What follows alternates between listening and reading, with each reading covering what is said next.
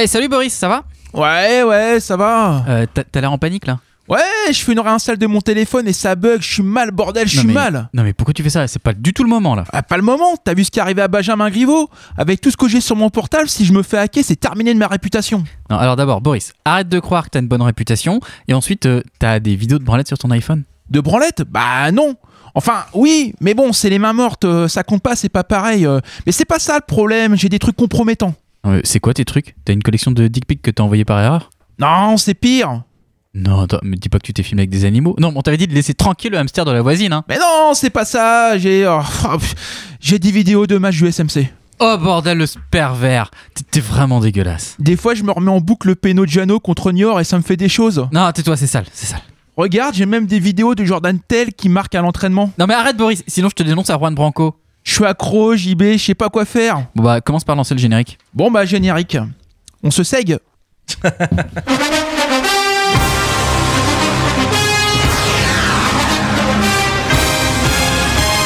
Arnogan qui peut centrer du pied gauche, au deuxième poteau, la tête et le but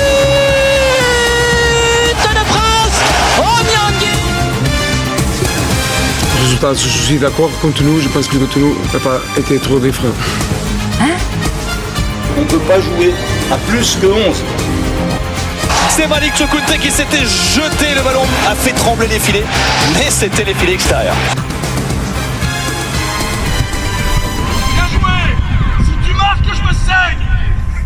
Bonsoir à tous, il est 19h et vous êtes bien sur Radio Phoenix. Salut toi, c'est Wam, Wam l'émission, l'émission d'Ouer Malherbe. Donc aujourd'hui on est gâté, et tu es gâté toi, ami auditeur, parce qu'on reçoit une figure du Stade Malherbe. Nous avons un invité d'honneur, un enfant de Malherbe né à Falaise, 249 matchs, si Wikipédia se trompe pas, sous le maillot malherbiste. Et après une fin d'année qu'il a menée en Inde et même à Malte, il a fait son retour à la maison en tant que coach adjoint des U17. C'est monsieur Cédric Angebar. Alors merci Cédric d'avoir accepté notre invitation. On est enchanté de t'accueillir. Comment vas-tu? Bonsoir déjà à tous, Euh, merci à vous aussi de votre invitation, moi ça va très très bien. Je suis heureux d'être revenu dans la, dans la région et dans, dans le pays qui est le mien, où j'ai toutes, toutes mes racines et, où j'ai vécu toute ma jeunesse, donc c'est un vrai plaisir aussi de transmettre tout ce que j'ai vécu au Stade Malherbe aux, jeunes aujourd'hui. Eh ben écoute, merci merci encore. Aujourd'hui au programme évidemment, nous allons profiter de cette heure pour poser plein de questions à Cédric Angebar. On aura l'occasion de revenir sur ton passé malherbiste et post-malherbiste, un petit peu sur les mésaventures que tu as connues euh, comme un certain nombre de footballeurs escroqués, et enfin nous parlerons de ton actualité avec les jeunes euh, malherbistes. Nous aurons aussi des jeux, un kick à tweeter, euh, le débrief et plein d'autres choses. Pour commencer, on va laisser la parole à Aurélien. Tu as écouté l'émission d'il y a 15 jours et j'imagine que ceux qui étaient dans ce studio vont encore prendre cher. Et oui, tout à fait. Donc cette semaine, un débrief placé sous le signe du fact-checking et de la recherche du plagiat. Et oui, il y en a déjà qui peuvent trembler. Je vais être comme copie comique au spectacle de Thomas Sisley ou Valeurs Actuelles devant une émission de quotidien. Je ne vais rien laisser passer. Mais avant les grosses révélations, un petit mot sur ce qui est permis dans le plagiat. Vous savez, ce qui est autorisé, c'est l'hommage, la référence, le clin d'œil. Euh, Comme quand Renaud était inspiré euh, la dernière fois par les célèbres métaphores amoureuses de Dupraz au moment de parler foot. On écoute. Clémenceau disait que le meilleur avec une femme, c'est quand on montait l'escalier. Et oui, hein, dé- déjà notre coach d'éteint sur l'équipe. pourquoi on monte l'escalier C'est la femme qui fait monter, non? Voilà, ça y est, ça commence. Dans le même genre, hommage, on a euh, Sébastien. Mais lui, le plagier, le plagier pardon, c'était Paganelli, écoutez. Bah peut-être que c'est ce qui arrivera à Garande. En tout cas, on lui souhaite. J'ai la même taille. Et Fabien était là il y a 15 jours, et lui, il pompe carrément Eric Zemmour, écoutez. Il est euh, très euh, ambitieux Ouais. euh, Ouais, ouais. à voir. Euh, il a 19 balais, Ouais. soi-disant. à voir. Voilà. Alors là, j'ai- j'ai pas fait de fact-checking, hein, parce qu'à Valeurs Actuelles, ce genre de blague, on aime bien. Euh, mais à part ça, WM l'émission, donc maintenant avec la L2, c'est désormais une émission d'avant-match. Et c'est un peu comme le journal d'avant-match au stade. Au milieu de toutes les infos, il y a le poster. Et ben nous, au milieu, il y a l'imposteur. Euh, et oui, on va attaquer les choses sérieuses, sérieuses pardon, en parlant des chroniques de Renault. C'est le moment ou jamais, parce qu'il n'est pas là pour se défendre, avant tout. Et vous vous souvenez de cette chronique hein, qui nous a fait Je suis colère, machin. euh, les deux premières minutes servaient uniquement à meubler, et les deux dernières bah, nous ont vaguement rappelé quelque chose. Rappelez-vous, ça commençait comme ça. Je vous explique, les amis, je suis, euh, je suis très très en colère. Je suis en colère. Et puis ensuite, il disait ça. C'est quoi ces matchs? Hein? Il se prend pour qui là, Dupraz, le nouvel entraîneur? Il s'en fout des fondamentaux du Stade Malherbe? Parce que c'est quoi l'ADN du Stade Malherbe si on réfléchit? C'est quoi? C'est on joue le maintien toute la saison, avec un résultat bon ou mauvais, mais qui se dessine au dernier jour, sur la dernière journée. Le reste, on est tranquille. On aligne une équipe qui joue normalement la plupart du temps à 80 mètres du but adverse, comme ça on est tranquille. On reste dans notre camp, hein, c'est quand même le nom de la ville. Ça, c'est le début de cette chronique. et avec Sébastien, on a vite repensé à l'émission où Fabien Mercadal était invité il y a à peu près un an, durant laquelle Renaud avait fait un excellent euh, billet d'humeur. hein, vraiment, on a bien rigolé à l'époque. Que j'ai eu la curiosité d'aller euh, réécouter. Écoutez ça. Ça me va pas du tout, je vous le dis, monsieur Mercadal. Je suis très, très en colère. Je suis colère, comme on dit chez nous. Euh, vous ne respectez pas les fondamentaux du Stade Malherbe, vous dilapidez l'héritage de Patoche, vous foulez du pied tout ce qui a fait notre identité. Et puis, attendez, ça continuait comme ça. L'identité du Stade Malherbe, c'était quoi hein? Ça a toujours été, c'est quoi? On joue très bas, on reste dans notre camp. oui. Ah bah vendredi, c'est dur. hein. La semaine a été chargée, je suis désolé. hein. Euh, L'identité du Stade Malherbe, c'est aussi d'avoir des ailiers qui ne passent jamais leurs défenseurs et qui n'envoient pas un centre correct de la saison. hein. Donc on note qu'à l'époque, il s'excusait quand même pour ses blagues, on joue dans notre camp. Maintenant, même plus. hein, c'est- non, non. Et oh, au passage, il y a 15 jours, donc il disait ça. J'ai même vu à un moment donné notre milieu de terrain qui battait le milieu de terrain adverse, qui le dominait. Mais il y a un an, il avait dit ça. Il y a eu des moments, on a vu un milieu de terrain qui dominait l'adversaire. Et oui, là c'est plus fort que Gad Elmaleh ou Thomas Njijol, c'est de l'auto-pompage de texte. Le mec est inattaquable puisqu'il va pas porter plainte contre lui-même. Euh, même Radio Phoenix ne peut pas le poursuivre pour emploi fictif puisqu'on est déjà payé en salaire fictif. Euh, c'est tellement énorme que je voulais prendre le temps de vous faire partager ça. Celui qui a eu du bol dans l'histoire, c'est Boris parce que ce que j'ai pas le temps, j'ai plus le temps maintenant de vous faire écouter, c'est dans le genre imposteur. Lui, il a carrément commencé sa chronique en rediffusant 30 secondes de son interview de parodie du prince de l'émission d'avant. Alors, euh, désolé Boris, hein. d'une, ça sert à rien, tu toucheras rien de la SACEM. Et de deux, encore désolé, mais le retour sur l'émission précédente, c'est ma chronique. Donc on arrête tout de suite le plagiat. Bravo, bravo, merci. Bravo, non, non, il y a un gros, gros travail d'investigation et euh, les masques tombent. hein. C'est vrai. Alors Silvio, tu nous as préparé un jeu en lien avec notre invité. Ouais, alors pour, euh, pour se rappeler deux, trois petites choses et puis pour, euh, pour faire un peu le point, et puis pour se rappeler qu'on est aussi des, des vieux euh, maintenant, euh, je- Cédric, je te propose de faire un petit retour sur, sur ta carrière, euh, juste par l'intermédiaire de dates. Alors donc je vais te proposer des dates et puis tu vas me dire ce que ça t'évoque, si tu te rappelles, si. Enfin voilà. et bien sûr, vous pouvez tous jouer. hein. Alors, ben, le- par exemple, si je te propose euh, 13 juillet 80, tu vas me dire. Ma date de naissance. Ok, ça marche. C'est bon, j'ai pas encore. Oh, il est bon, il est bon, Un bon. point, allez, un point. Le mec qui suit. Je savais pas trop, mais j'ai hésité. hein. C'était la plus dure. Alors, euh, 18 août 2001. 18 août, mon premier match euh, contre Martigues. Ouais, c'est ça. Premier match avec Malherbe. T'as des, Ouais. tu t'en, enfin, t'as quoi comme souvenir de ça? Euh, J'en ai que j'étais remplaçant et il y a eu euh, donc un blessé. Et en fait, on m'a même pas demandé de m'échauffer, on m'a dit tu rentres. Euh, alors, je sais plus quelle minute, mais euh, j'ai même pas le temps de réfléchir, même pas le temps d'avoir peur, que j'étais déjà sur le terrain à Dornano. Donc euh, voilà, il y a, y a pas eu de stress parce que y a pas, j'ai pas eu le temps de me dire est-ce que je vais rentrer ou pas. Non, non, c'est voilà, ça s'est fait comme ça. Ok. Euh, 16 février 2002. C'est bien le premier but, ça, non? but contre Chilaver. Ouais. Ouais, un beau Dont but. on se Ah rappelle. ouais. euh, ah ouais. Ouais. Et euh, celui-là aussi, t'en as en un souvenir précis était- de. Non, mais j'aimerais bien le revoir. J'ai- pas réussi à le retrouver, mais c'est, je pense que c'est un des plus beaux buts que j'ai, marqué. euh, un peu euh, frappe lobée, croisée, lucarne opposée et un peu angle de surface. Donc, ouais, non, j'aimerais, bien le revoir. C'est marrant parce que j'en parle dans le portrait, c'est exactement la description que j'en fais. Je- le souvenir, c'est ça, ouais. Tu, tu- tu viens pas d'évoquer l'équipe, tu viens d'évoquer Chilaver. Quelque part, ça compte que ce soit contre lui, qui était un gardien euh, réputation mondiale à l'époque. hein.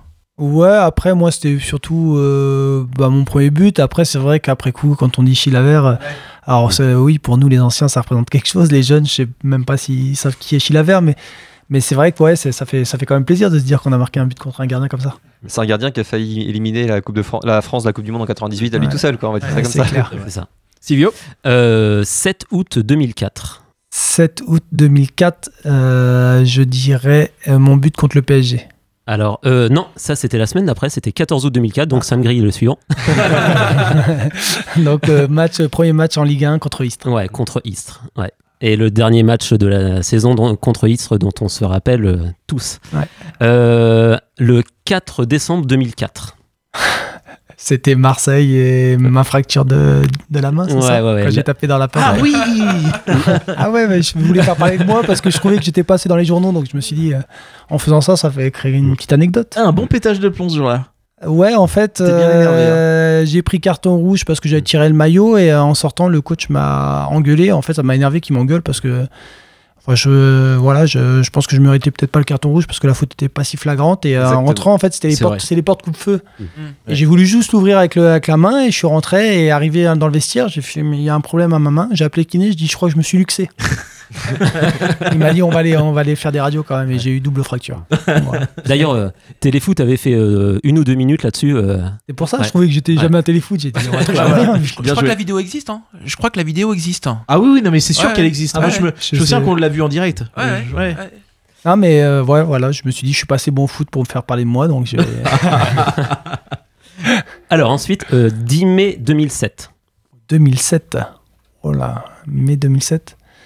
Euh, je dirais peut-être la montée en Ligue 1 avec Caen contre Rouen. Non. Voilà. Je suis pas allé. Celle-là, elle est compliquée. Euh, Euh, 10 si je te parle 2007. de récompense, distinction.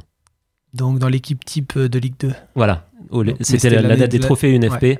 et euh, où tu Ah étais oui, mais dans l'équipe type. Pour l'anecdote, référence à Nicolas Sub, ils m'ont mis arrière gauche et je pense qu'ils ont confondu Nicolas Sub et moi. C'est la coiffure, Parce ça. que j'ai pas joué arrière gauche de la saison et j'ai été dans l'équipe type arrière gauche. Donc, euh, Ah, c'est énorme ça. Ouais, et on en avait parlé entre nous et euh, peut-être qu'ils ont confondu entre les deux. Euh, 25 août 2010. Ça doit être mon but contre Saint-Pétersbourg, Ouais. euh, donc la qualification. Marqué tour, en, tour préliminaire de Ligue des Champions. c'est préliminaire ça de Ligue des marqué Champions. en Ligue des Champions. La classe. de la tête. Euh, août 2014. Août 2014. J'ai pas le jour exact, mais Donc ça doit être ma signature en Inde. ouais, c'est ça. Ça doit être ça. Ton départ en Inde. Ouais. départ en Inde. Et une petite dernière, le 20 juin 2019. Euh, signature au Stade Malherbe? Ouais, ta signature dont on est très très heureux. On est vraiment très heureux de te revoir parmi nous. Ça va, je me souviens bien. Ça va, j'ai pas été trop mauvais. Ouais, ouais, ouais, ouais. Tu connais bien ta bio, c'est bien. J'ai été révisé sur Wikipédia. Alors merci Silvio. Euh, alors on commence à mieux te connaître, Cédric, euh, mais on va aller encore un peu plus loin. Euh, avec toi, Aurélien, tu as dressé le portrait de notre invité Cédric Angebar. Ouais, c'est ça. Bon, alors forcément, on s'est pas concerté avec Silvio, donc on va voir qu'il y a quelques souvenirs en commun. Parce qu'évoquer Cédric Angebar pour des supporters de notre génération, c'est d'abord évoquer des joueurs du même âge que nous, des joueurs qu'on a vu grandir euh, dans tous les sens du terme, depuis le fin fond de la Ligue 2 jusqu'aux lumières du Stade de France. C'est évoquer des joueurs d'avant les réseaux sociaux, d'avant l'utilisation des stats à outrance ou des fiches Wikipédia à rallonge pour des gars qui ont joué 30 matchs en pro. Cédric Angebar, c'est d'abord un jeune arrière-droit recruté à Mondeville en CFA alors qu'il a déjà 21 ans. Pas de centre de formation, pas de club pompeux, pas de nationalité exotique, pas d'agent véreux, rien qui aujourd'hui ne l'aurait aidé à signer dans un club pro. Mais à l'époque, le club tente ce genre de pari, parfois gagnant. Euh, On se rappelle que Nicolas Seub signe la même année, parfois perdant. Euh, Quelqu'un comme Frédéric Coquerel, qui avait été recruté à Ponto de Mer, n'a joué que quelques matchs en pro. Bon, c'est un joueur pour qui, normalement, quelques saisons honnêtes en Ligue 2 auraient représenté une belle carrière, et même quelque chose d'inespéré, tant il est difficile de s'extraire des divisions amateurs. Mais avant d'aller plus loin, il faut que je vous parle de quelqu'un d'autre, Cédric. Ce quelqu'un d'autre, c'est Njord. Ah Njord, oui. vous le connaissez Ah pas oui, c'est un Cédric, un... Njord, c'est un gars qui postait régulièrement sur le forum officiel du club, puis sur forumsmc.com. Euh, Njord, bah, il bossait, il bosse peut-être toujours dans un abattoir dans la Manche. C'est un gars un peu brut de décoffrage avec un pseudo de dieu viking. Euh, mais Njord, plus jeune, il avait été arrière droit. Euh, alors je l'ai vu jouer une fois au foot. hein. Je pense que sa carrière avait dû s'arrêter en U13, en tout cas si son entraîneur était lucide. Mais du coup, sur le terrain, il aimait bien regarder les arrière droits. Et c'est dans ces moments-là que le petit cœur du supporter s'ouvrait sous l'enveloppe du gros garçon bourru. Et là, surprise, alors qu'on l'aurait attendu euh, fan d'Éric Dimeco de Cyril Roll, ou même Cédric de votre prédécesseur Frédéric Viseux, il est tombé amoureux de vous. Son maillot du SMC était floqué à votre nom. Son débrief des matchs consistait essentiellement à nous dire qu'en passant son temps à vous regarder, lui, il voyait ce que les autres ne voyaient pas. Vous étiez le meilleur. Vous joueriez un jour à un haut, un très haut niveau. Plus tard, quand vous marquerez des buts importants pour la JOCR, il ne parviendra pas à comprendre pourquoi vous n'étiez pas appelé en équipe de France. Eh bien, sans doute, Cédric, parce que vous êtes quelqu'un de discret. Le genre de gars dont on ne remarque pas toujours la présence, pas assez pour en faire une star en tout cas, mais dont on s'aperçoit que dans les moments importants, bah, il était toujours sur la photo. Personnellement, j'ai la chance d'avoir été au stade pour plusieurs moments clés de votre carrière. Votre premier but, par exemple, dès votre euh, première saison. Alors, je me rappelais pas de l'adversaire, moi, mais je me rappelais que ce but permettait de gagner un match. Je me souviens de votre joie et de celle de vos coéquipiers pour cet adoubement, cette concrétisation de votre rôle pour l'équipe. Je me souviens aussi de ce match en 2004, où nous, supporters, on avait été plus qu'étonnés de vous voir transformer un penalty à la place de Cyril Vatier, le tireur attitré, hein, qui n'en avait jamais raté un. Étonné de voir que c'était vous, un obscur latéral de deuxième division, qui avait été chargé de cette mission pour les saisons suivantes, avec toujours le même succès, y compris lors des tirs au but en coupe. Et enfin, je me souviens de ce match fou à Toulouse où, mené 2-0, Malherbe s'impose 3-2 en 2005, hein, et vous marquez le troisième but d'une tête sur corner. Ce but, celui des 42 points, aurait dû être celui du maintien. Vous auriez été le Ronnie Rodelin du club, et nous aurions eu deux héros au lieu d'un seul. Deux latéraux chevelus qu'on aurait aimé d'un amour égal, Nico Sub et vous. Mais on est finalement descendu, la faute à une saison où les dieux du foot avaient décidé de ne rien épargner à un groupe de jeunes joueurs attachants et où tout le monde préférait voir Nantes maintenu plutôt que nous. En tout cas, Monsieur Fraisse, qui nous arbitrait contre Nantes quelques semaines avant, devait être dans ce cas-là. Euh, tout comme l'arbitrage, cinq mois avant, de Monsieur Pizzerio contre Marseille, bah voilà, qui vous avait coûté très cher. Expulsé pour un mini tirage de maillot sur une danseuse marseillaise qui en rajoute, c'est la seule expulsion d'ailleurs de vous dont je me rappelle. Vous inventez la triple peine, rouge plus penalty plus fracture de la main contre la porte du vestiaire. Je pars, créateur de la main morte. Bref, pour conclure, c'est parce qu'on a partagé tout ça que vous resterez à jamais dans notre cœur de supporter pour tous ces moments et pour votre incroyable carrière. Parce que oui, Cédric, parmi tous les anciens malherbistes, vous seul avez sans doute un parcours que, avec vous, peut-être juste N'Golo Kanté a réalisé. De l'ombre à la lumière, du monde amateur à la Ligue 2 et à la, Ligue- et à la Ligue des Champions. Sans que jamais rien ne vous soit donné, mais parce que vous avez toujours eu le niveau. Pour tout ça, bravo. Bravo, hein. Et J'ai envie d'applaudir. Pleurer. Ah bah merci, euh, merci Aurélien, sacré, euh, sacré portrait. Alors euh, Cédric, on va poursuivre en te posant quelques, quelques questions forcément complémentaires. Justement, j'avais envie de rebondir sur ce que disait euh, Aurélien à l'instant. Euh, tu as été le tireur attitré de penalty à Malherbe après le départ de Cyril Vatier. Comment ça se fait? Ça faisait longtemps que tu travaillais cet exercice. Pourquoi cette, cette spécialisation pour un latéral? On voit jamais ça.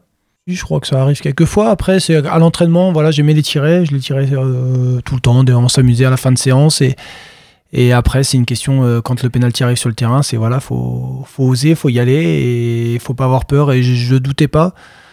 Euh, même si j'en ai raté, j'ai dû en rater un contre Pento, si je ne me trompe pas. Voilà, il faut prendre ses responsabilités. Je les ai toujours fait euh, dans n'importe quel club où je suis passé. À un moment donné, même quand ça allait pas, il faut assumer, il faut y aller. Et, et je pense que c'est ce qui a fait ma force dans tous les groupes où j'ai été. C'est voilà, j'étais le le partenaire où on peut aller à la guerre avec moi. Je pense que je, le, me, Ouais, je d'accord. dirais comme ça. Et en tout justement- cas, c'est ce qu'on ressentait dans les tribunes. Et justement, par rapport à cette force de caractère, est-ce que tu te considérais ou est-ce que tu te considères encore comme, un, comme l'homme d'un leader dans un groupe? Ouais, je pense que je suis un leader. Après, je suis pas le leader qui va, qui va crier, qui va gueuler parce que ça va pas. Et les gens, quand je commence à, à un peu euh, râler, les- on, et on me dit que ça va pas et que c'est c'est pas avec ma personnalité parce que j'ai tout souvent le sourire. Donc, euh, donc tout le monde rigole presque quand, c'est- quand c'est moi qui gueule. Mais voilà, mais voilà, quand je dis, comme j'ai dit, s'il faut aller en, en premier, euh, voilà, euh, et puis, puis se faire euh, tacler pour quelqu'un d'autre, j'irai tout de suite. Et du coup, donc, euh, à un moment, bah, ça marche bien, tu es en Ligue 1 avec Caen, et donc tu choisis de partir. Alors, déjà, pourquoi partir et pourquoi la GIA Et corollaire à la question, est-ce que tu t'attendais à réussir aussi bien là-bas? Pourquoi partir? Parce que quand j'avais tout vécu, pour moi, voilà, j'avais fait, j'avais fait une première montée. Je venais de, donc, je venais de, de Mondeville, donc, euh, donc c'était, c'était énorme. J'avais fait une première montée, une année en Ligue 1, on était redescendu. Et, euh, et mon objectif, euh, quand on est descendu, c'était de re-signer. C'est ce que j'ai fait, j'ai re-signé. J'ai dit mon objectif, c'est de refaire remonter le Stade Malherbe en Ligue 1. C'est ce qu'on a fait. Je suis resté une saison de plus parce que je me dis, faire monter une équipe, euh, c'est bien, mais il faut la faire maintenir. Et j'ai fait cette saison-là. Et après, j'avais pas envie de faire la saison de trop. Euh, la saison où peut-être la- par lassitude, être moins bon, être moins performant. Donc, je, me, je me suis dit que j'avais tout fait à Caen. C'était le moment de partir, de, de tirer une croix. Et pour au moins que ce, voilà, mes, mes 8 ans à Caen étaient exceptionnels, je voulais pas les gâcher. Donc, c'est pour ça que, que je suis parti. Pourquoi Auxerre Parce que c'est la seule offre que j'ai eue sur le moment. Donc, euh, Alors ça, c'est dingue quand même. Ouais, voilà. Après, j'étais pas non. Je pense pas que j'étais un joueur extraordinaire de Ligue 1 euh, quand je suis parti de Caen. Je pense que j'ai encore une fois, j'étais un, un bon joueur de Ligue 1, mais, mais sans plus. Donc j'ai eu cette offre d'Auxerre et j'ai dit voilà, ça me fait une nouvelle expérience. On verra ce qui se passera là-bas. Peut-être que j'échouerai, peut-être que je réussirai. Mais surtout, j'allais dans une équipe qui était, qui était mal aussi parce que, parce que quand euh, j'ai signé, elle avait fini, euh, je crois, euh, 15e ou 16e euh, de Ligue 1 à cette époque-là. Elle avait failli descendre. Donc, euh, donc voilà, donc c'est pour ça que et je savais pas que j'allais réussir du tout là-bas. Donc, euh, quand j'ai signé, c'était plus une nouvelle expérience qu'autre chose. Euh, le mec le plus fort avec qui tu as joué et le plus fort contre qui tu as joué? Le plus fort avec qui j'ai joué, je dirais. Nicolas euh, Euh, non, je dirais Benoît Pedretti. Euh, Par sa qualité de passe, j'ai jamais vu un joueur qui avait une qualité de passe aussi bonne et aussi précise, même à des passes de 50 mètres. J'allais 60 dire, les plus belles transversales que j'ai jamais Ouais. vues, c'est Pedretti à Auxerre. Ouais, c'était Et, ça. et à. Caen? Le meilleur joueur avec qui tu es joué à Caen? À Caen, Après j'ai beaucoup beaucoup d'amis donc c'est compliqué. Non, euh, mais hors, hors amitié. Ouais, mais ça, ça joue beaucoup aussi dans ce que j'ai adoré Sébastien Mazur, euh, Ah le, bah oui. le style d'attaquant qu'on a du mal à retrouver aujourd'hui, euh, qui est un vrai buteur. Et puis, pareil, un- il pouvait courir pour l'équipe et pour ses copains, donc ça j'aime bien ce genre d'attaquant, un peu comme euh, Jacquini. Ouais. Euh, donc c'est c'est un peu ce, ce- ce genre d'attaquant que j'aime bien. Et le joueur contre qui euh, T'as joué contre Ronaldinho, t'as joué contre Ronaldo. Ah mais je vais vous surprendre. C'est Le pas plus pas- grand joueur, c'est pour moi Michael Essien, à Lyon. Ouais. La Ah oui. époque de Lyon. Ah, il a été énorme, oui. On avait pris 4-0 là-bas avec C'est ça. Et pff, Et puis jamais vu ça, c'était une machine. Il était devant, derrière, devant, derrière, devant, derrière pendant 90 minutes. J'ai dit c'est impossible. Technique, physique, il avait Ouais. tout. ouais. Ouais, c'était voilà, celui qui m'a le plus impressionné. Alors maintenant, le joueur le plus mauvais. Non, je rigole. Euh, ah, t'aurais pu nous parler aussi de Zoran Jovic. T'as joué avec Zoran. Zoran, T'as joué avec Zoran. Zoran, Idole. Zoran, C'est euh, que pour nous, c'est c'est une idole. hein. Rankovic et Jovicic. Ouais. T'as t'as peut-être fait un centre pour, euh, pour Idrissou Ah ouais à l'entraînement. Peut-être qu'à l'entraînement, t'as centré pour Est-ce que, est-ce que tu as vu Idrissou marquer? À l'entraînement Moi j'ai des Euh, vidéos d'Idrissou Ah qui oui, c'est vrai, buts à t'avais fait une l'entraînement. vidéo, toi. Ouais. T'as fait une vidéo. Idrissou, le seul souvenir que j'ai, et euh, ça a ou marqué, c'était son premier entraînement. Euh, il faisait que marcher. À un moment donné, il y a un ballon qui allait sortir en touche, qui allait passer au-dessus de lui. Il l'a arrêté avec les mains, il l'a bloqué, il l'a posé à terre, il a joué. Alors, on a dit, mais non, c'est pas comme ça. Et derrière, il s'est retrouvé blessé, opération. Donc voilà. Ah bah nous, on se souvient de son mythique euh, Je vous aime, je vais marquer des buts. Bon, Ouais. et puis, voilà. voilà, voilà. Alors sinon, euh, Renaud nous a préposé une, petite question. Il dit que quand tu fais un centre, tu fais toujours un contrôle préalable, Ah. voire un petit crochet, tu sortiras jamais première intention. Est-ce que c'est parce que tu t'en sais pas capable ou c'était une consigne de l'entraîneur à l'époque? Non, parce que j'aime bien être peut-être en confort. J'aime bien faire ce que je sais faire. J'aime pas aller au, euh, sortir hors de ma zone de confort. Et, je pense que je sais que j'aurais eu plus de déchets si j'avais centré en première intention. Donc j'aimais bien contrôler pour, euh, pour mettre le ballon euh, où je- où j'avais envie plutôt que de le faire en une touche. Et Ouais, aurait tu tu t'es dit que le dernier latéral droit qui a bien brillé à Malherbe, c'était Bernard Mendy, donc tu voulais pas t'inscrire dans ça. Bah, non, J'ai pris cours sur lui et sur Bernard. D'ailleurs, une petite dédicace pour Bernard que. Ouais, Qu'on a déjà eu dans cette émission. Ju- justement, Ouais, Bernard, quand il est passé, il a évoqué son passage en Inde, c'est ton cas. Lui, il nous a dit euh, que finalement, il avait vécu une expérience humaine qui était euh, bah, très intéressante pour lui, pour sa famille. Est-ce que ça a été euh, ton cas ou est-ce que tu tu t'es concentré sur ta carrière de, de footballeur là-bas? Non, moi c'était, enfin, j'ai vécu une expérience humaine extraordinaire parce qu'en fait, on était en, donc je suis arrivé pareil que Bernard, on a fait les trois ans ensemble. Mm. Lui il était dans un autre club, mais en, en fait, on vit à l'hôtel 24-24 avec les joueurs. Donc ça fait un peu comme si on était sur une style Coupe du Monde, euh, sauf qu'on est sur quatre mois. Et on lit des affinités, on est, c'est comme une famille en fait. Et, franchement, il y a des, voilà, il y a des choses qui se créent avec les Indiens, avec les gens de Mm. l'hôtel, avec, il y a plein de choses qui se créent qui est extraordinaire. Ils ont très peu de moyens, et ils ont un cœur énorme. Et euh, non, non, j'ai vécu l'aventure humaine énorme. qu'on relativise beaucoup de choses quand on est de retour d'Inde. euh.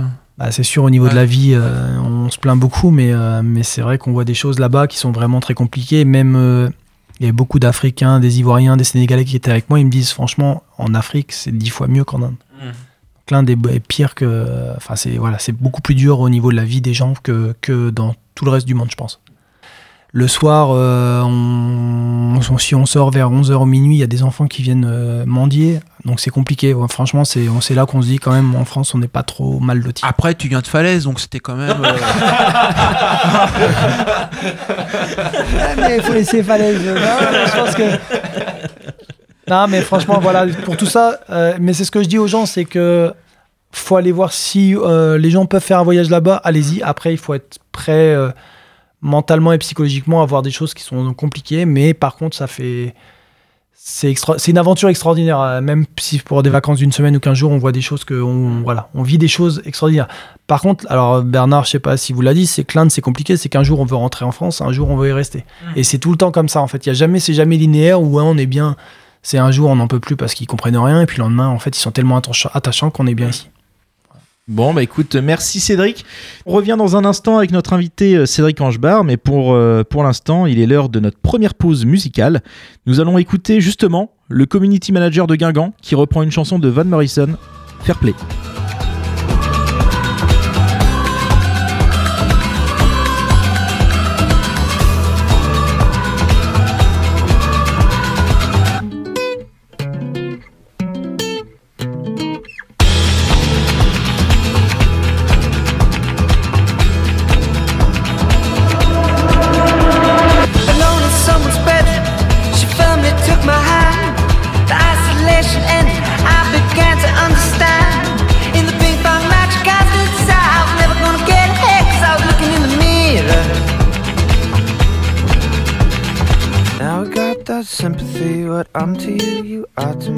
Go.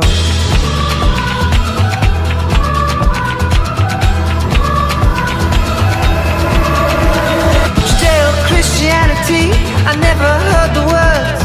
Enemies for centuries until there was a third. In the ping pong match, guys inside, I was never gonna get hit, cause I was looking in the mirror. Now I got that sympathy, what I'm to you, you are to me, let's go.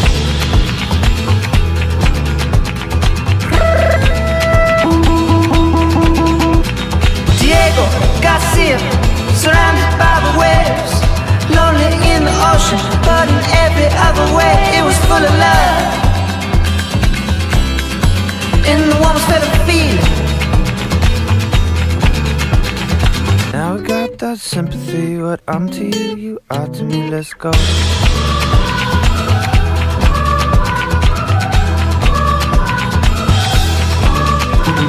I didn't have your sympathy, but I knew where to start.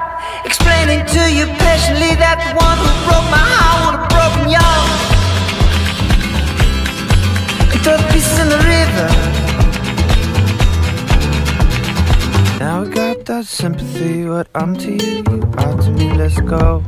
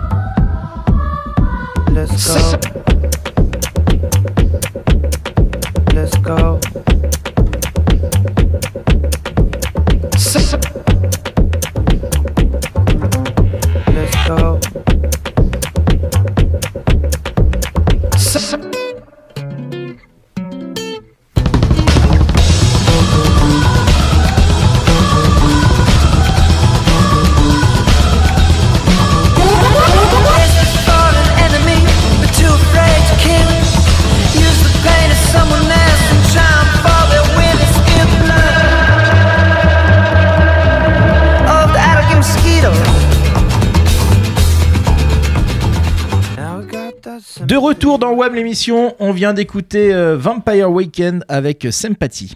On reste dans la musique et dans la chanson de qualité parce que c'est la chanson du président. Ouais, tout à fait les gars, j'ai une chanson pour vous. Alors déjà, il y a un constat, euh, c'est qu'on passe pas assez de Michel Sardou sur euh, Radio Phoenix. c'est vrai. Premier constat. Et puis deuxièmement, le constat, c'est que si on regarde quand même depuis un petit moment, euh, notre poutre, elle est quand même un brin, un brin abîmé. Donc, euh, musique.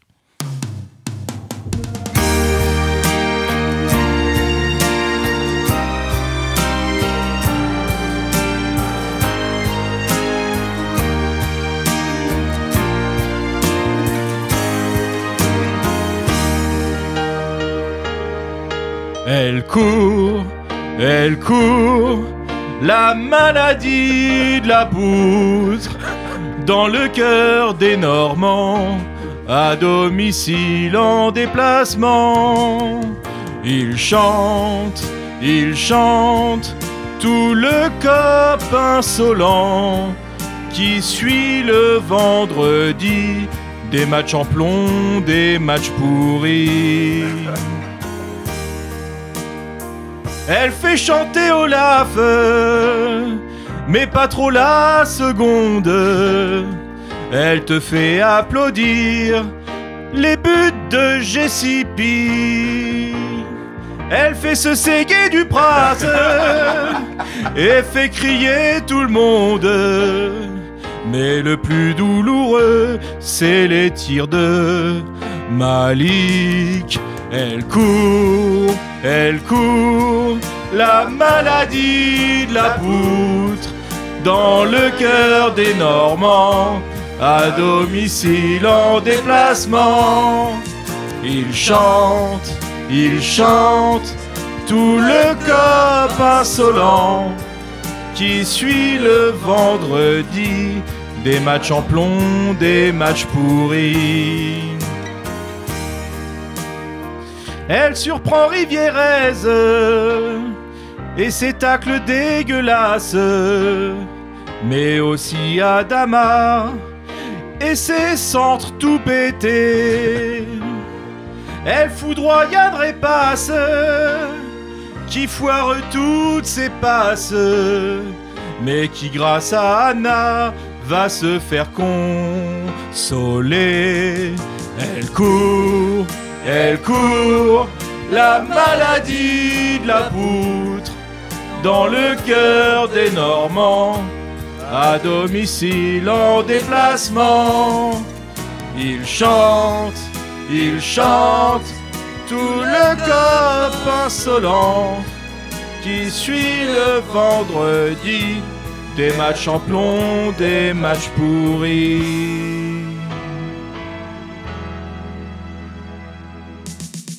Elle court, elle court, la maladie de la poutre dans le cœur des Normands, à domicile en déplacement.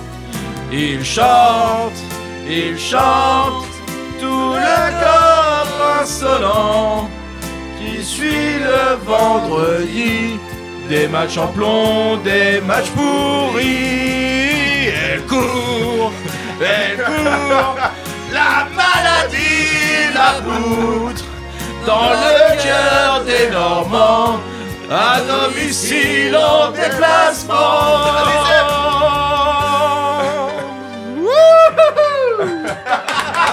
Bravo Ah merci les gars. Ah, putain. Bravo, Pour bravo. toi Michel, petit ange. Voilà, voilà. Ça, c'est de la musique. On espère que Boris pourra euh, s'en. euh, Comment dire Inspirer. S'en inspirer. voilà. Non, je suis troublé. Je suis forcément troublé. Ah, Merci, putain. président. Et Allez. voilà, plaisir. Encore une séquence qui va finir chez France Bleu dans une semaine. Je suis en négociation avec Olivier Duc pour signer à France Bleu. Allez. Cédric, on ne pouvait pas te recevoir sans évoquer ta mésaventure personnelle, qui d'ailleurs n'est pas un cas isolé dans le football. Euh, tu as décidé de faire connaître publiquement ce qui t'est arrivé, à savoir, pour résumer, une escroquerie immobilière qui t'a mise sur la paille. Est-ce que tu peux nous expliquer un peu comment ça s'est passé? Bah, c'est simple. Et puis, bon, il n'y a pas que dans le football, hein. il y a, il y a dans tous les sports, et puis dans, d'autres personnes qui sont dans les mêmes cas à moindre échelle. Mais juste, voilà, j'ai investi pour, euh, pour mon après-carrière et euh, dans, des, dans des monuments euh, où, euh, qui auraient dû être faits grâce à des travaux. Et au moment où on veut, on veut revendre, on remarque qu'il n'y a aucun trava- travaux qui ont été, qui ont été faits et que l'argent des, des travaux a disparu. Donc euh, voilà, des, des biens qui restent, euh, qui restent comme ça, fermés et qui bougent pas. Et on ne sait pas où est parti euh, l'argent. Donc, donc voilà, donc aujourd'hui c'est dans les mains des, avocats et je pense que ça va durer très très longtemps. Donc là, il y a un procès Pour l'instant, il y a des enquêtes. Il y a une enquête, Euh, d'accord. Une enquête et essayer de retrouver, euh, de remettre les personnes qui étaient en lien parce qu'il y a beaucoup beaucoup de, de personnes qui, qui sont sûrement impliquées ou qui ont fermé les yeux à des moments donnés. Donc euh, voilà, c'est. C'est moi je je peux pas en dire plus parce que voilà j'ai mis ça entre les mains des, des gens qui sont compétents et voilà c'est pas mon domaine chacun son domaine. tu, tu espères revoir ton argent ou... Enfin, Franchement, partie je- en tout cas. franchement, voilà, moi, je tourne la page. Euh, Si un jour ça arrive, tant mieux. Si moi, c'est une deuxième vie aujourd'hui qui commence, et voilà, je me, je, j'attends pas après ça. J'attends surtout, euh, voilà, moi, me reconstruire. euh, c'est ce que je refais depuis, depuis plus d'un an, plus d'un an aujourd'hui. Il se passera, c'est voilà, c'est dans le futur. Ça m'intéresse. Enfin, si ça m'intéresse, mais, mais j'attends pas après ça. Est-ce que tu trouves que les joueurs pros sont assez sensibilisés au, à ce genre de risque? Est-ce qu'il y a une évolution d'ailleurs entre, entre euh, il y a, encore 10-15 ans et maintenant Est-ce que euh, On est, tous, je pense qu'on est tous sensibilisés. On, sait- que l'escroquerie, mais on ne sait pas euh, dans comment ça sera fait et qui va la faire. Et sinon, personne ne fait plus rien. Euh, comme j'ai dit, même des gens qui, achètent une maison, qui font construire, des fois, se tombent sur des gens qui, qui prennent l'argent des travaux et puis qui, qui, ne font pas la, la maison. Donc, ils se retrouvent endettés. Donc, je pense que c'est ce qui arrive aux footballeurs, c'est juste médiatique, mais ça arrive à tous les gens dans la vie quotidienne, à plein plein de monde. Et, il y a des émissions télé qui, qui parlent de ça et donc voilà. Donc il faut pas il faut pas mettre les footballeurs en avant par rapport à ça. Je pense que c'est partout dans en France en, dans enfin il y a plein de gens qui sont dans la même situation. J'ai même des des gens qui m'ont envoyé des messages qui sont euh, qui travaillent dans, dans les trains et d'autres qui sont voilà qui sont dans la même situation que moi Et euh, mais faut- voilà, faut vraiment pas mettre les footballeurs en avant. Et j'ai lu, euh, c'est quand cette semaine, une judokate qui est Oui. aussi dans un cas euh, vraiment très compliqué, champion olympique. Est-ce que c'est pour ça que tu as prolongé ta carrière? Est-ce que c'est pour ça que tu as joué en Inde, euh, ensuite à Malte? Est-ce que quelque part, euh, à ce moment-là, tu, tu as découvert un peu ce qui, ce qui était en train de t'arriver et donc tu as essayé de prolonger ta carrière de footballeur pour, euh, pour prendre ce qu'il y avait à prendre? Non, c'était pas la carrière de footballeur, je l'ai fait parce que j'aimais le foot. Et si j'avais pu la continuer jusqu'à 50 ans, je l'aurais fait. J'adorais aller tous les jours à l'entraînement, j'adorais courir. Et encore aujourd'hui, euh, j'ai pris une licence dans un club amateur euh, qui est Ouistreham en Régional 2, juste pour, parce que j'adore le foot. Donc non, non, c'est pas pour ça. Après, l'Inde, je l'ai fait parce que c'était la première fois que le championnat a été créé et je voulais être dans ces, dans ces jours-là. Je me disais peut-être que dans 20 ans, 30 ans, ce sera un très grand championnat comme les États-Unis et j'aurais été le premier.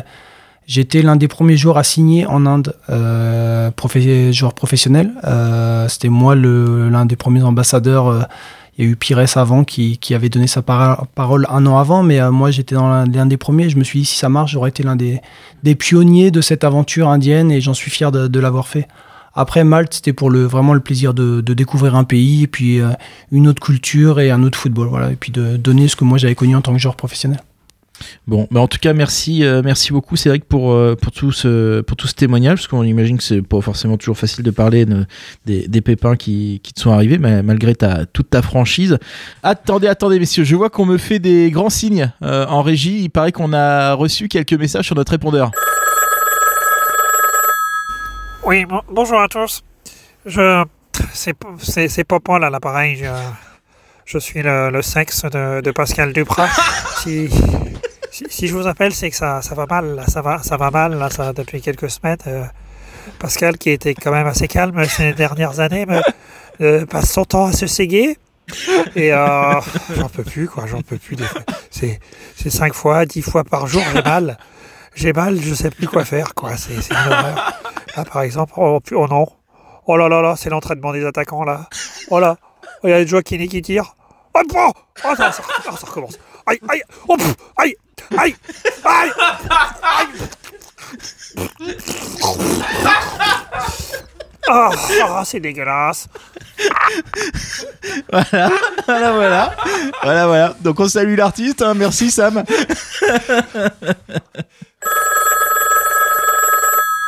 Oui, bonjour, c'est Jean-Jacques euh, de Saint-Martin-le-Fontenay. J'aime beaucoup ce que vous faites, euh, j'adore la prog musicale.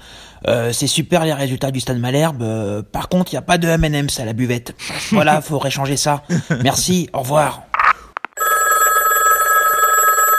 Oui, bonjour, c'est Dylan de Saint-Pierre-sur-Dive. Elle est super votre émission, euh, j'adore quand c'est Boris qui anime. euh. alors voilà, euh, je suis allé voir les matchs au stade Michel Dornano, euh, c'était super. euh, par contre, il n'y a pas de M&M's à la buvette et je trouve ça un petit peu scandaleux quand même. euh. allez, bonsoir. C'est fou, hein, tous ces auditeurs là, qui appellent pour les M&M's. Oui, bonjour, c'est Josiane de Fresnel-Puceux. C'est juste pour dire que j'adore aller au stade Michel Dornano, mais ça manque de M&M's quand même, je trouve. Boris, tu fais quoi Non, non, mais tu fais quoi Monte Non. ton téléphone. Non, T'es en non. train d'enregistrer là. Non. Tu fais quoi Non. Eh ouais, eh ouais, ouais. Boris pris en, en flagrant délit. hein. C'était toi, hein, les trois, les trois derniers messages. Ah ouais, non, mais il y a un combat à mener, hein, donc j'utilise tout ce que je peux. Ah, mais tous les moyens sont bons, y compris la désinformation. T'as raison, t'as raison. Euh, Hugues, dans quelques instants, va commencer euh, le match. Alors, si tu as suffisamment décuvé, tu vas pouvoir nous dire qui qu'on va poutrer. Euh, chers amis, tout d'abord, je voudrais remercier euh, les débitants de boissons cannées pour, cette, pour cette chronique et mon employeur qui m'a payé ce matin un horaire indécent pour vous délecter, justement. Euh, justement, pour, euh, pour ceux qui va poutrer, j'ai hésité entre vous décrire la vie dissolue d'un gros niqueur de Wham qui rentre complètement pété un soir de Beaujolais nouveau tout en ayant bu du ginto ou de parler du Mans Football Club 72. Euh, donc bien évidemment, euh, on va parler eh bien du Mans Football Club 72 puisque c'est l'objet de la chronique. Merci. malheureusement. Alors bon, moi j'étais resté sur le MUC 72 en fait. Euh, je suis un peu en retard parce qu'ils ont changé en 2010 quand même. Les supporters, on les appelait les mucistes. Je croyais que c'était un fan club de Grégory Le Marchal moi au début. voilà. Rigolez bien, c'est la seule. hein. Elle est belle, elle est belle. Donc euh, bon voilà comme d'hab bon euh, je- pour, pour la chronique bon bah je googleise le club je regarde la fiche Wikipédia les actualités puis là euh, putain Wikipédia ils mettent le club en PLS direct. Ils écrivent le Mans FC totalise 6 saisons en Ligue 1 mais reste un club historiquement ancré dans le paysage de la Ligue 2 bam. Calme-toi reste tranquille t'es une équipe de merde. Parce que bon le Mans je trouve qu'il se la raconte un peu. C'est le premier club français à avoir pratiqué le naming. C'est c'est pas une pratique sadomasochiste, hein, c'est de, de justement donner une marque à un, à un stade. Donc avec le MM Arena, stade que le, le stade Malherbe connaît bien puisqu'on a joué dessus en 2014 pour euh, la fête du canasson. hein. et, euh, et le fameux épisode des sandwichs rillettes. Des rillettes, bah Voilà, Qui nous a permis euh, à WAM d'accéder à la notoriété et, de choper de la meuf. Et d'ailleurs, à cette époque-là, on savait réclamer des choses, c'est quand même autre chose que des mêmes, c'est tout pourri. Enfin, Euh, voilà, hein, bon. Donc, je souligne qu'on a pu jouer quand même sur le MM Arena parce qu'il était libre euh, en 2013 parce que Le Mans a perdu son statut professionnel suite à une liquidation judiciaire. Donc, euh, à ce moment-là, t'es pas loin d'avoir un boucher charcutier du coin en numéro 9. En même temps, frère, hey, ton sponsor, c'est un cordon bleu. hein. le Gaulois. Sinon, au niveau championnat, bon, bah, Le Mans, on l'a dit, ils sont 17e. Donc, on se dit que bah, peut-être qu'ils vont miser sur la Coupe de la Ligue. Mais bon, bah, là, c'est con, ils tombent contre le PSG en 8e. Donc, c'était sympa de venir. Un perton, c'est de participer. Bon, voilà. Au niveau euh, club, bon, ils ont aucun palmarès, aucun record. Euh, mais le meilleur buteur du club en Ligue 2, c'est Réginald Rey. Ah oui, mais je me souviens de ce mec-là. Voilà. Il Donc, a joué à Saint-Brieuc aussi. Cette information n'a vraiment aucun intérêt, mais je trouve qu'on pense jamais assez à ce prénom quand on cherche un prénom pour son enfant. Ou pour son animal. hein. Euh, voilà. Réginald. Réginald. Le, le- le- le double R local, en fait. Bon, faut quand même mettre à leur crédit qu'ils ont eu euh, Rudy Garcia comme entraîneur. Et, et Didier Drogba qui a commencé sa carrière professionnelle là-bas. Tout à fait. Donc j'en profite justement pour faire un petit focus sur le parcours junior de Didier Drogba parce que il a fait Dunkerque, Tourcoing, Vannes, Le Mans. Tu m'étonnes que le mec ait la dalle après quand même. Donc bref voilà, il n'y a pas grand chose à dire mais vous le savez tous, qui qu'on va poutrer ce soir Ah, le Mans. On va jouer du coup avec toi, Alexandre. Ouais. Tu nous as préparé un tac au tac en rouge et bleu. Voilà, alors c'est un jeu qui, je n'ai pas peur de le dire, ne devrait pas faire trop long feu dans euh, l'émission. Très bien. Hein, alors le but en est simple, il s'agit de trouver le nom de plusieurs personnalités qui ont marqué l'histoire de Malherbe grâce à de subtils et néanmoins astucieux indices dont la finesse n'a d'égal que la qualité des centres de Goncalves ou la précision des frappes d'Armougom. Et à la fin... Ah bah oui, à la fin, bah, c'est Aurélien qui gagne. Euh, alors le truc, La ça se déroule en deux temps. Pour commencer, il y a le moment calembour hors cadre, sponsorisé par Malik Chokunte. et ensuite, on aura l'instant charade à peu près, inspiré des relances approximatives de Rivierez et Weber. On y va, c'est parti avec les calembours. Alors, Allez. un petit exemple pour commencer. Si je vous dis Ursule cousin, vous pensez bien sûr à Joël Ursule et à cousin Germain. Donc, à Joël Germain. Waouh. Voilà, ça donne le ton. Ok. Tout est dans le même esprit. Bon courage. Alors, attention, on commence très fort. Petite rue me donna un coup de main. Euh, Rui Almeida. Ruel Meda, oui, très bien. Je vous avais Oh dit, là, hein, Aurélien. oh Oui. oui. Bon, allez, plus ouais. simple, plus simple. Brice Fer, Irak. Tu peux refaire Pensez à une BD, Brice Fer. Euh, Benoît- Benoît- Benoît Coé Eh ben, bah, Ah oui, Benoît alors, Coé. euh, Irak, Koweït, euh, bon. Oui, oui, bon. Ah, Bon, Irak, euh, Koweït, d'accord. Ah, j'avais que le Benoît, moi. Alors ensuite, j'ai Aline d'interrogation. Christophe Point. Bien joué. Ah oui. Oh là là. Ah, t'as crié, là. On continue avec euh, deux packs Van Gogh. Euh, Van Gogh, ça va être Vincent Non, Non. c'est son frère. Jean-Vincent. si ce n'est lui.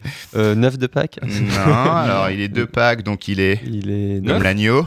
Il est, il est- Pascal. Pascal. Voilà. Pascal Duprat. Et non, Van Gogh. Euh, Pascal. euh, Le frère, Pas- le frère de Vincent. Pascal- Allez, résolution. Théo. Ah, Pascal Théo. Théo. Pascal Théo. Pascal Pascal- Théo. Pascal Théo. Alors, Tu sais, tu, tu aurais, attention. tu aurais fait avec Alan Théo, on aurait trouvé Ah, facilement. c'est clair. Ouais, ouais, ouais. niveau un peu. Le registre est pas bon. là. Ah, le prochain devrait vous plaire. Héroïne de film érotique, challengeuse. Alors, Clara. Emmanuel Rival. Ah, Emmanuel Rival. ça y est, ils sont partis. Ça part tout de suite. Là. Rival, ok. Alors, un peu plus complexe encore. Picasso, bistrot, germinal. Euh, Bon, Picasso, ça vous donne le prénom. euh, Pablo. Voilà. Barzola.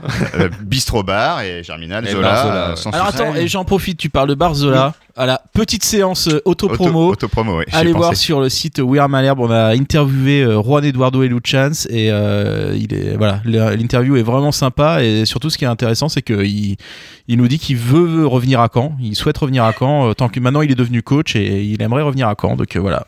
À bon entendeur. Alors, il nous en reste une dernière. Euh, si on n'a pas le temps de passer aux charades, c'est pas grave. on, les, on les garde pour une prochaine. Euh, alors, attention, c'est la meilleure. hein. Vas-y. Je possède une demi-douzaine de jours d'après joviaux.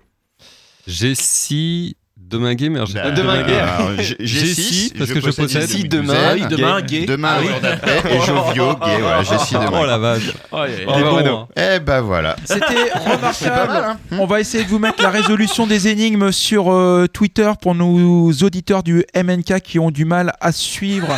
On ça se va, retrouve. ça va les occuper tout le week-end, je pense. On se retrouve après la pause musicale. En attendant, c'est Rui Almeida qui reprend encore Brassens avec Mourir pour des idées. Eating violets on the way back from therapy. Bleeding out on a velvet couch, that kind of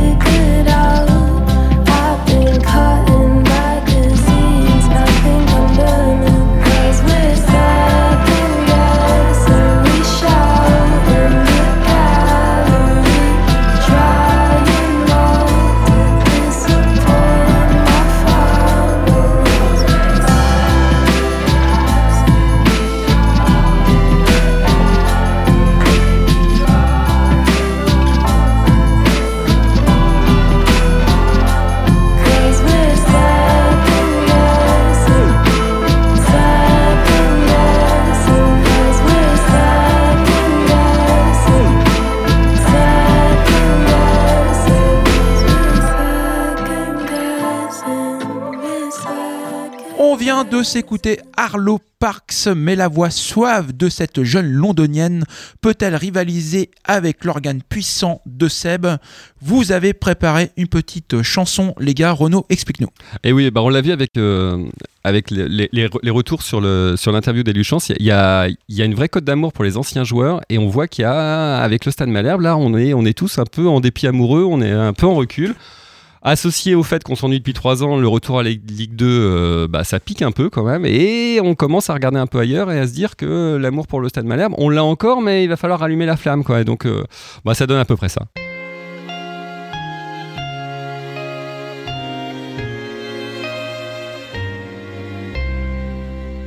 Voilà combien de jours, voilà combien de nuits, voilà combien de temps qu'on joue le vendredi. Tu m'as dit cette fois, c'est le dernier voyage. Pour nos cœurs déchirés, c'est le dernier naufrage. Au printemps, tu verras la Ligue 1 de retour. Le printemps, c'est joli pour se parler d'amour. Nous irons voir ensemble les matchs le samedi et déambulerons à Marseille, à Paris. Dis. Quand remonteras-tu Dis. Au moins essayes-tu que tous les points qui passent ne se rattrape guère que tous les matchs perdus ne se rattrapent plus. La saison est partie depuis longtemps déjà, claque les ambiances mortes, fuse les matchs en bois. À voir ce stade si triste où le vide résonne, soudain je m'alanguis, je rêve et je frissonne. Je tangue et je chavire, et comme Ada Mbeng, je vais, je viens, je vire, je me tourne et je me traîne. La Liga elle me hante, je t'en parle tout bas, et j'ai le mal d'amour et j'ai le mal de toi. Dis, quand remonteras-tu Dis, au moins essayes-tu que tous les points qui passent ne se rattrapent guère, que tous les matchs perdus ne se rattrapent plus. J'ai beau t'aimer encore, j'ai beau t'aimer toujours, j'ai beau n'aimer que toi, j'ai beau t'aimer d'amour. Si tu ne comprends pas mon besoin d'avenir, je ferai de nous deux mes plus beaux souvenirs. Je reprendrai ma route, d'autres sports, mes merveilles. J'irai même conspuer l'Olympique de Marseille. Je ne suis pas de ceux qui se sont résignés. Je n'ai pas la vertu du public avré. Dis, quand remonteras-tu? Dis, au moins essayes-tu que tous les points qui passent ne se rattrapent guère, que tous les matchs perdus ne se rattrapent plus? C'était magnifique Magnifique Ah, quand même, Edith Piaf, hein. On va essayer de, de- de vous déposer ça sur notre chaîne euh, YouTube. Merci beaucoup les gars, c'était très très bien. Alors on enchaîne avec toi Silvio, Euh, tu as un Rivierez à nous proposer. Donc je rappelle le principe du Cédric, euh, on va te demander aussi de participer.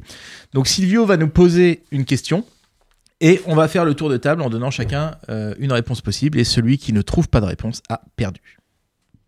Donc en fait... Silvio, il est là juste pour les jeux en fait. Ouais, c'est ça, ouais, c'est la Renault Mais parce qu'il est drôle. C'est ça. Ah bah,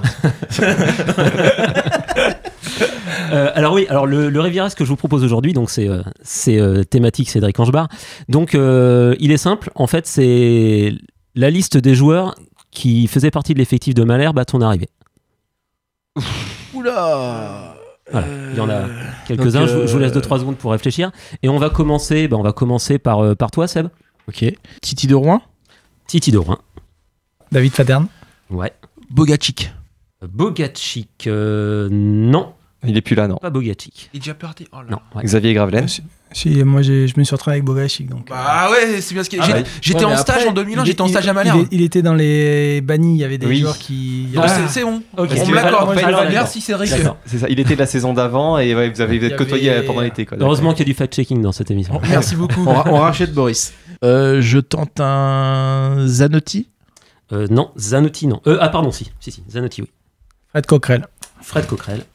Ah, attends. Le défenseur central qui marque le but qui nous sauve. Clément Euh, non, pas Clément. Ah, Ah, je l'ai plus. Nicolas Sub. Eh ben, Nicolas Sub. Ouais, Je suis con, con. putain. je me demandais quand est-ce qu'il allait arriver, mais Euh, ah, putain. il y avait des gardiens aussi. Ouais, euh, c'est Ba- pas idée. Barabé. Ouais, si t'es, c'est nul. Je tente un petit Barabé. Non, non. Barabé. Barabé. C'est c'est 5-6 ans avant ça. Ah, ouais, Ouais, c'était Ah, bien je suis vieux, excuse. Trop facile dans les gardiens alors. C'est Fabrice Catherine. Ouais, Fabrice Ah ouais. Catherine, ouais. Ah non, bah, du coup, je suis éliminé, moi. Je... Ah oui, du coup, c'est à Oui. moi directement. C'est Oula, c'est tous les euh, deux face à face. duel. Euh, mince, Ouais, j'ai pas, j'ai, duel. j'ai- j'ai pas préparé. Euh, Steve Elana. Non. Non. C'était Jean-Marie Aubry, Ouais. l'autre gardien, Jean-Marie Aubry. C'est vrai. Il y avait Sébastien Mazur, Ouais, c'est Ouais. ouais. Ah oui, en plus, je pensais qu'il avait Jean-Philippe Caillé. Jean-Philippe Caillé. ouais. Ah, cahier. Il y avait encore euh, Pascal Bro, Olivier Bellisi, Franck Dumas, Gaël Suarez. Euh, Franck Dumas, non, parce que t'as dit à son arrivée au club et Ouais, il signe. il a euh, signé ah, exact. après. il ouais. signe en septembre ou voilà. Ouais, Exact. Attention. hein. Ouais. c'est vrai, c'est vrai. Il y avait, euh, il y avait encore Salah Bakour, Jimmy Hébert, euh, Mathieu Baudemer, Est-ce qu'il y a Kamel Euh, Wejdi à Bruno, l'époque Bruno Grougy. Bruno Grougier, ouais, David Garcion, Christophe Legris, euh, Cyril Vatier et euh, Clément Gouiran. Bah, merci Silvio. Reprenons avec toi, Cédric. On voudrait parler de ton actualité, ton retour au SMC. Déjà, est-ce que tu peux nous dire comment, comment ça s'est passé? Qui t'a fait revenir? Donc, euh, Tout simplement euh, grâce aux connaissances, je pense, et puis grâce à mon passé euh, de, de Malherbe, c'est Johan Edlin voilà, qui, qui a été mis en tant que recruteur à la base et directeur sportif. Et, et puis le président euh, Fabrice Clément qui, a une envie et il l'a réannoncé euh, cette semaine, c'est-à-dire de redonner l'identité de Caen. Donc pas grâce à des anciens. C'est vraiment important pour lui et de, que les jeunes, qu'on montre aux jeunes que leur seul rêve doit être de vouloir jouer au stade Michel Dornano sous les couleurs du stade Merbe de Caen et ça c'est très important et c'est le message qu'on doit leur fa- faire passer et c'est ce que beaucoup de clubs ont oublié. Lyon le fait très bien. Après d'autres clubs à l'étranger le font aussi comme l'Ajax mais voilà le le président a vraiment cette envie que nous on transmette ça, que ça, ça vienne du cœur et que les jeunes aient qu'une envie, c'est de vouloir traverser le, le parvis et d'aller jouer à Dornano. Mais alors attends, parce que Fabrice Clément t'a fait revenir. Tu nous as dit tout à l'heure que t'aimais bien Jean-François Fortin. Est-ce que tu pourrais pas, s'il te plaît, organiser, je sais pas, une soirée, un truc où tu, tu les fais boire un peu tous les deux, tu, tu non? Ouais, ils ont déjà dû faire ça. hein. Ouais, non, je sais pas. Je, voilà, pense qu'ils ont pas fait ça depuis quelques années, à mon avis. Je, je, sais- je connais pas du tout leur, leur relation. Voilà, moi, j'apprécie les deux hommes. euh, moi, de mon côté, je ne jugerai personne parce que c'est pas mon, c'est pas mon rôle, mais euh, voilà, je suis un peu là pour euh, pour représenter euh, bah, la Normandie. Suis, j'ai fait Falaise, j'ai fait Mondeville. Voilà, mon ici c'est chez moi. Et euh, j'étais euh, à Venois à l'époque, donc je sais ce que c'est d'être, euh, d'avoir cette envie et ce rêve d'aller de jouer un jour euh, sous les couleurs du Stade Malherbe. Donc j'ai envie que, et c'est pour ça aussi on prend beaucoup de, de joueurs régionaux Mm. parce que on, on a envie de leur montrer que bah c'est là-haut, c'est avec le cœur, c'est pas que avec les qualités de, de joueurs de foot parce que les qualités de joueurs de foot, on- c'est une chose, mais le cœur est de, et c'est pour ça que les supporters s'y retrouvent aujourd'hui parce que c'est le plus important. Toi, t'étais supporter avant de, avant de jouer à Malherbe? J'ai Enfin, t'étais vraiment à fond fait ou- Venois, oui, Ouais. j'étais vraiment à fond. J'allais faire signer euh, les adversaires avec mon cahier à- Mhm. quand j'avais euh, 6, 7, 8 ans. Donc non, non, ouais, j'étais... Voilà, et après un peu moins quand on vieillit, parce que quand j'avais 17, 18 ans, on pense plus euh, aux filles que- qu'au football. Mais, euh, mais non, non, mais voilà, j'ai toujours été supporter du Stade Malherbe de Caen. Et donc tu arrives, donc adjoint des U17. Alors déjà, est-ce que c'est toi qui as choisi ce- cet âge-là ou c'est parce qu'il y avait une place à cet endroit-là? Et ensuite, comment bah, tu vois les années à venir au club?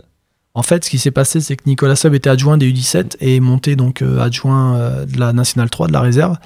Et donc, il y a eu une place euh, à prendre et, euh, et donc le président m'a- contacté avec Johan Eudlin pour me donner rendez-vous et euh, j'ai même, enfin, j'ai pas parlé, ils m'ont exposé le projet et à la fin, ils m'ont dit est-ce que ça t'intéresse? Ça a pris une demi-seconde pour dire oui. euh. donc voilà, c'était signé en, en même pas une- 20 minutes. euh, 20 minutes, tout était calé. Et, et je me suis retrouvé avec Mathieu Ballon que j'ai connu euh, parce qu'il jouait en réserve quand euh, j'ai signé. Donc je connaissais un petit peu et en fait euh, franchement ça se passe très très bien et je m'entends très très bien avec lui et on fait enfin je pense qu'on forme un bon duo et que que j'apprends beaucoup à ses côtés donc c'est vraiment franchement c'est une super aventure pour moi et pour le futur voilà moi j'aimerais un jour euh, pourquoi pas être euh, sur les terrains sur un banc professionnel donc mais chaque chose en son temps je pense que voilà On l'a dit, t'es arrivé à Malherbe en 2001. Ouais. Tu reviens à Malherbe en 2019. Ouais. C'est quoi la différence? Et les similitudes et différences entre Malherbe 2001 et Malherbe 2019 C'était beaucoup plus convivial avant, je pense, parce que c'était voilà une, une- une petite structure. euh, Tout le monde se connaissait, on se croisait tout le temps. euh, Voilà, on était, il y avait beaucoup moins de- d'employés dans le club. Là aujourd'hui, on est vraiment dans un club pro. euh, au niveau infra- infrastructure, déjà, il y y a des terrains hybrides qu'il n'y avait pas. Nous, on avait juste un terrain d'entraînement et puis et puis on y allait toute l'année. Puis même s'il était pourri, ben, on s'entraînait. C'était comme ça. Là aujourd'hui, il faut protéger tout. euh, on peut pas s'entraîner sur l'herbe tout l'hiver. Donc euh, voilà, on est beaucoup, on est rentré dans le monde pro. Par contre, ça reste quand même à taille humaine et c'est ce qui est, ce qui est appréciable. euh, même par rapport aux jeunes, les jeunes peuvent côtoyer les pros euh, assez régulièrement. Donc non, il y a plein, plein de choses qui, restent un peu similaires. Par contre, on est quand même basculé, puis on a basculé dans un monde un peu, peu pro et puis un monde aussi euh, bah, socialement différent. Donc, euh, donc voilà. Après, euh, C'est ce que j'allais te demander d'ailleurs. Les jeunes, ils ont changé. Enfin, le... Est-ce que les, les jeunes que tu encadres aujourd'hui euh, ressemblent à ce que tu étais toi? Je les trouve, alors ça fait peut-être vieux jeu, hein, mais moins passionnés. Et je pense qu'ils aiment moins le foot que nous on l'aimait. Moi je me rappelle jeune, dès que j'avais du temps, je prenais le ballon, j'allais jouer dehors. Et là, là, même quand ils ont du temps, ils n'ont pas cette envie. Même le côté joueur, eux, ils viennent s'entraîner un peu comme des pros et euh, parfois ça les fait chier, ils n'ont pas envie d'être là, ils n'ont qu'une envie, c'est d'être peut-être ailleurs. Et, c'est ce qu'on essaie de leur faire comprendre. La chance, là, il y en a plein qui sont, parce qu'on a des troisièmes et des secondes, il y en a plein qui sont en stage. Il y en a qui travaillent dans les supermarchés et euh, on leur fait comprendre que normalement c'est ça la vie. Donc euh, soyez euh, heureux d'être là tous les jours, heureux de vous lever pour venir à l'entraînement, heureux de même si c'est dur, hein, parce que c'est pas il y a beaucoup de contraintes, mais à un moment donné c'est du plaisir. Le football c'est un plaisir avant d'être un métier. Bon bah écoute, euh, merci mille fois euh, Cédric, merci mille fois d'être venu nous rendre visite.